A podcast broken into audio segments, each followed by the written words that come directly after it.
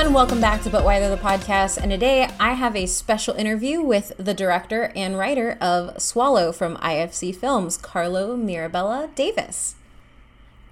Thank you for coming on. Thank you so much for speaking. Thank you for having me. I'm really excited. I got to check this out at Fantastic Fest 2019, and it's about to start its theatrical run on March 6th. Um, are you excited for people to, you know, get to see this?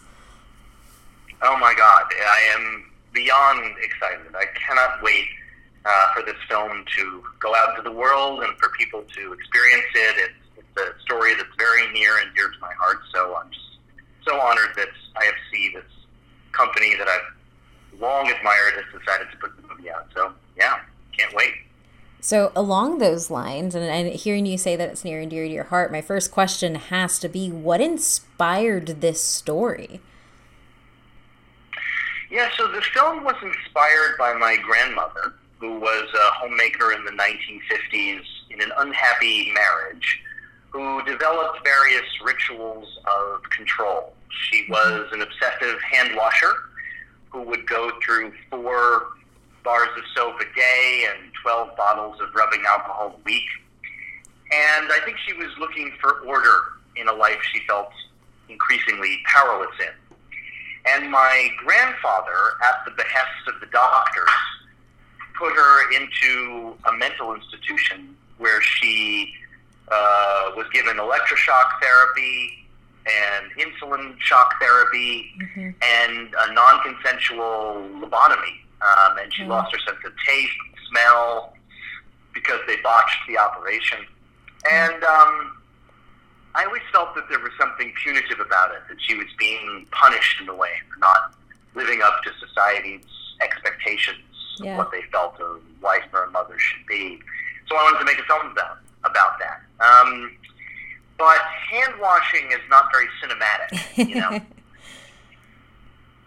so I remember seeing an image of all the contents uh, the, of, a, of a, a, patient with pica's stomach uh, that had been surgically removed, and these little artifacts were spread out on a table like an archaeological dig. And I was so fascinated. I wanted to know what drew the patient to these objects. It almost seemed like a holy communion, like something Mhm. mystical, and I wanted to know more. Wow, that's a that's that is a.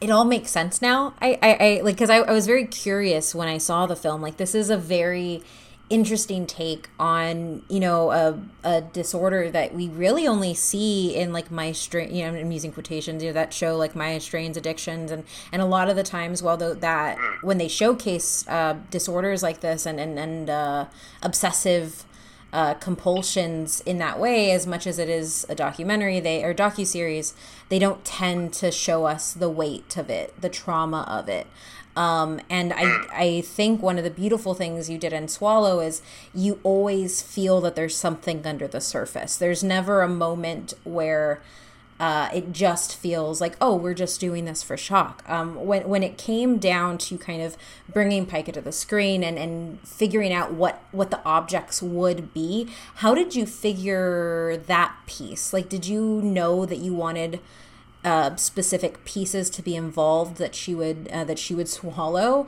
um, or did that just kind of evolve as it happened? Did you take any inspiration? Yeah, so um, you know, this is a film about small things, about talismans, keepsakes in a way, and so it was very important to me that every one of the objects would be fiercely specific. Mhm. That um, each object that Hunter consumes is a kind of emotional memory.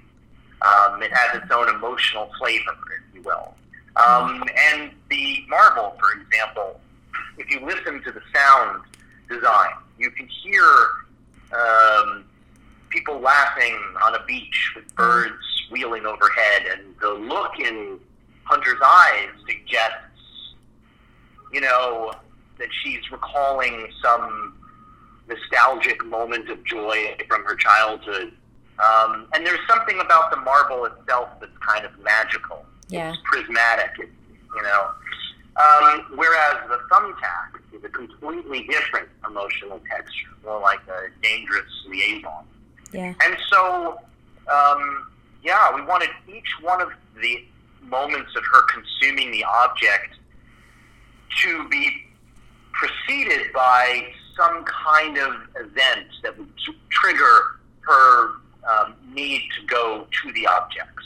Um, and I'm so glad you felt that way about uh, the film telling the story in a, in a careful manner. Um, I really believe strongly that uh, it's important that these kinds of stories be told. And a lot of times when stories of compulsions are put on the screen, the, the narrative is all about the person um, erasing the symptoms rather Yeah. than examining uh, the reason uh, Yeah. that, that it's happening and the potentially restrictive environment or oppressive environment that the person is in, which may have a contributing factor. Yeah, and I think you you did very well in kind of showing us not only her, Hunter, but also showing the world that she lives in, and really building out how she lacks control when it came to detailing the characters, specifically of her her husband's uh, family. How did you go about deciding what roles they would each play? Mhm. It's a really interesting question. Well, of course, you know, um, we were so incredibly fortunate that the brilliant Haley Bennett decided to bring Hunter to life. Yeah. Um, Haley is so amazing with layers of emotion, and Hunter wears multiple masks throughout the film. Uh, there's that first mask, that placid smile reflecting what her husband wants her to be. There's that second mask, her pain, her doubt, is this where I belong? And the third mask, you know, her true self, her primal self emerging. Mm-hmm. And Haley can give you all those masks simultaneously, which with just the touch of her hair or the twitch of her eye. So a lot of, of how the story is told, you know, we see reflected through the micro details of Haley Bennett's, uh, you know, um, face. Yeah. Um, as, as far as her the family is concerned, I wanted each one of them to, in a way, reflect a different aspect of the patriarchal system that was um, confining and containing her. Yeah. So there's the father, her father-in-law, who has the sort of Trump-esque, Yeah. you know, aura to him Yeah. you know, played amazingly by David Rasche. And, um, you know, there's that um, uh, oblivious uh, uh, oppression that Yeah. he has about him, you know. He's so, the father's so dismissive of her in this casual, offhand, couldn't be bothered kind of way that I think, um, you know, reflects the sort of penultimate power structure. Yeah. And then there's her husband, Richie, uh, wonderfully played by um, Austin Stowell, um, who is kind of a, a Don Jr., you know, kind of character. Yeah. Um, you know, being being brought into the company in an act of pure nepotism that he does not, you know, earn.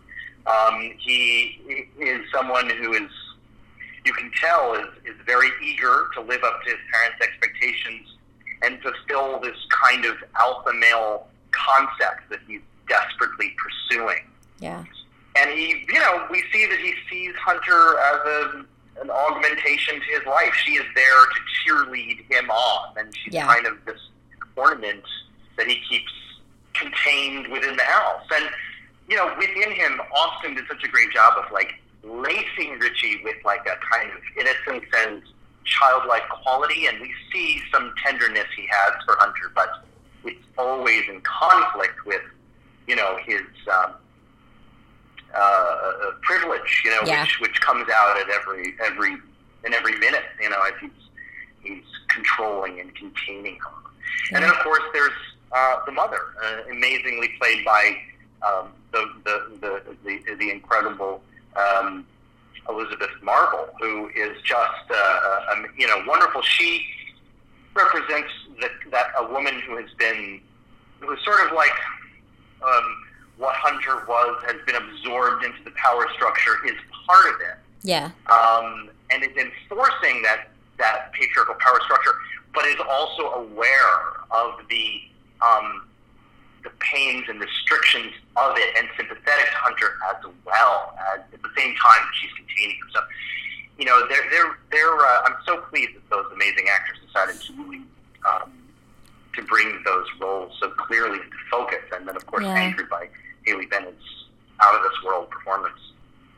Yeah, there was there wasn't a single moment where uh, none like where the tension didn't feel real or like something that I could see somebody experiencing um or something that I have experienced myself. Like there there were it, there was so much nuance where it wasn't uh it wasn't campy but it was very forward but it was also very uh, authentic. So that was you, you did an amazing job especially writing their their relationships to each other and building that out. Um and Oh, thank you. one of the other things that has really that really struck me of the film is there the way you shot it is there is an intimacy in almost all of the moments whether it's between hunter and other characters or it's between hunter and her objects and one of my largest questions kind of uh, after watching was how did you decide how much to show of some of the more and i don't want to use the word, word violent but some of the more um, detrimental aspects right? So like uh, the uh, how she eats the objects or how the object objects come out um, you know how she when she collects the first marvel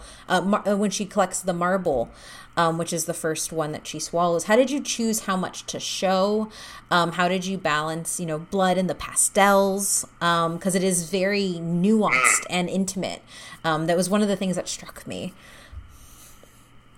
Well, I'm so uh, glad to hear that, and and and you know, I mean, I, I love that interpretation. The use of the word intimate, I think, is really what we were going for. You know, that you would be ushered into the internal cosmology of Hunter's uh, world, and and and anchored through her experience. Um, so um, I was very fortunate to work with the visionary cinematographer Kate Lenars Mendy.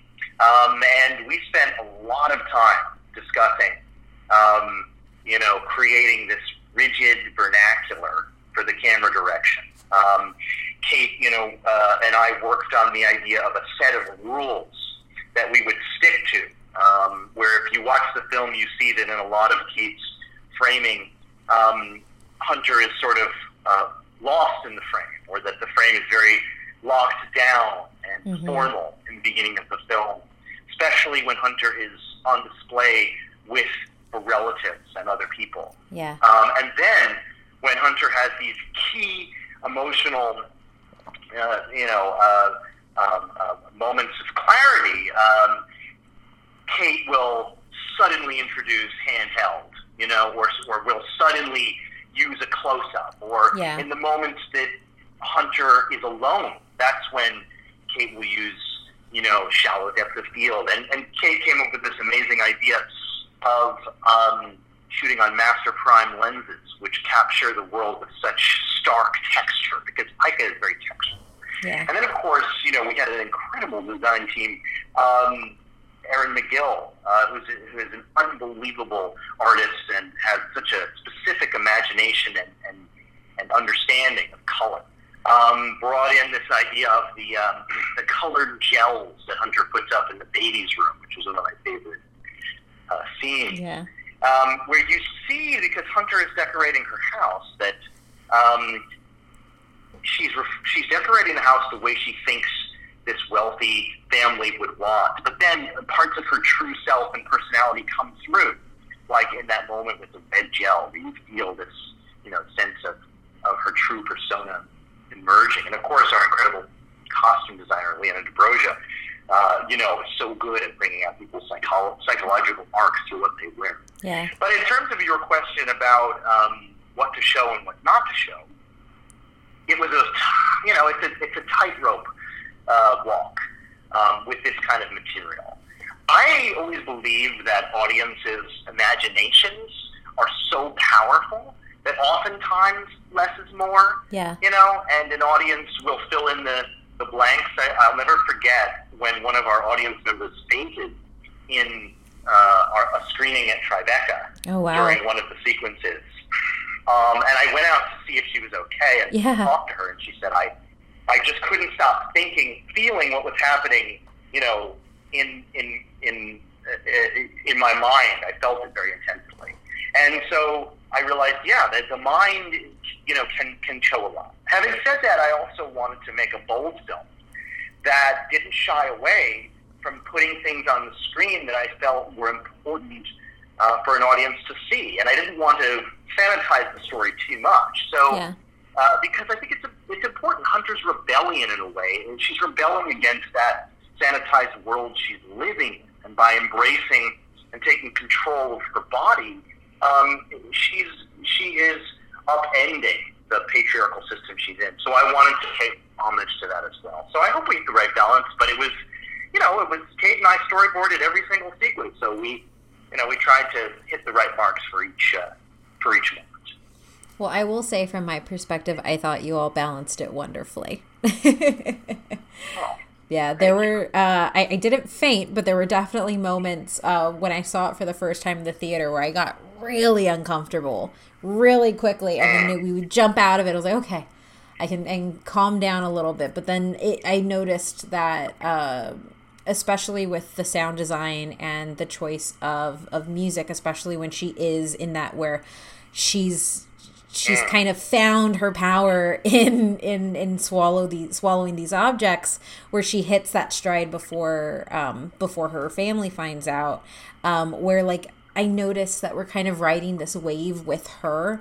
Everything is really from her perspective almost uh, in, in the sound design piece and the the perspective and we're moved with her. But saying that to kind of give us what is going on in her space and understanding and understanding where she's situated in the world um, it, it's really dark right like there's a lot of emotion and trauma buried there but it's juxtaposed against this very bright pastel filled world um, how did you how did you manage that balance of making sure that people understood the emotion while also visually showing something that is uh, really uplifting almost in the pastels or in, in the colors that she wears um, but you can I don't know. I don't know if that was a very long-winded question or one that was thought out. No, no, Um, it's a fascinating, it's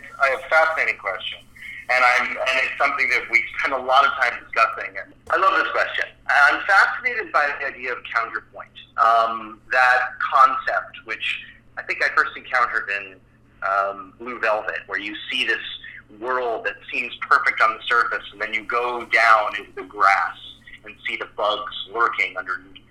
Um, I love films that have uh, a stylized surface because, in some ways, it allows you to engage with more disturbing material. I think the slight bit of dark humor and the slight um, pastel um, wash over the film makes the medicine go down a little Yeah. easier. I think if we'd made the film in a hyper realistic way, it, it would have been harder to engage with it. And there's something so human about um, the way that Haley Bennett plays the story, so authentic and honest.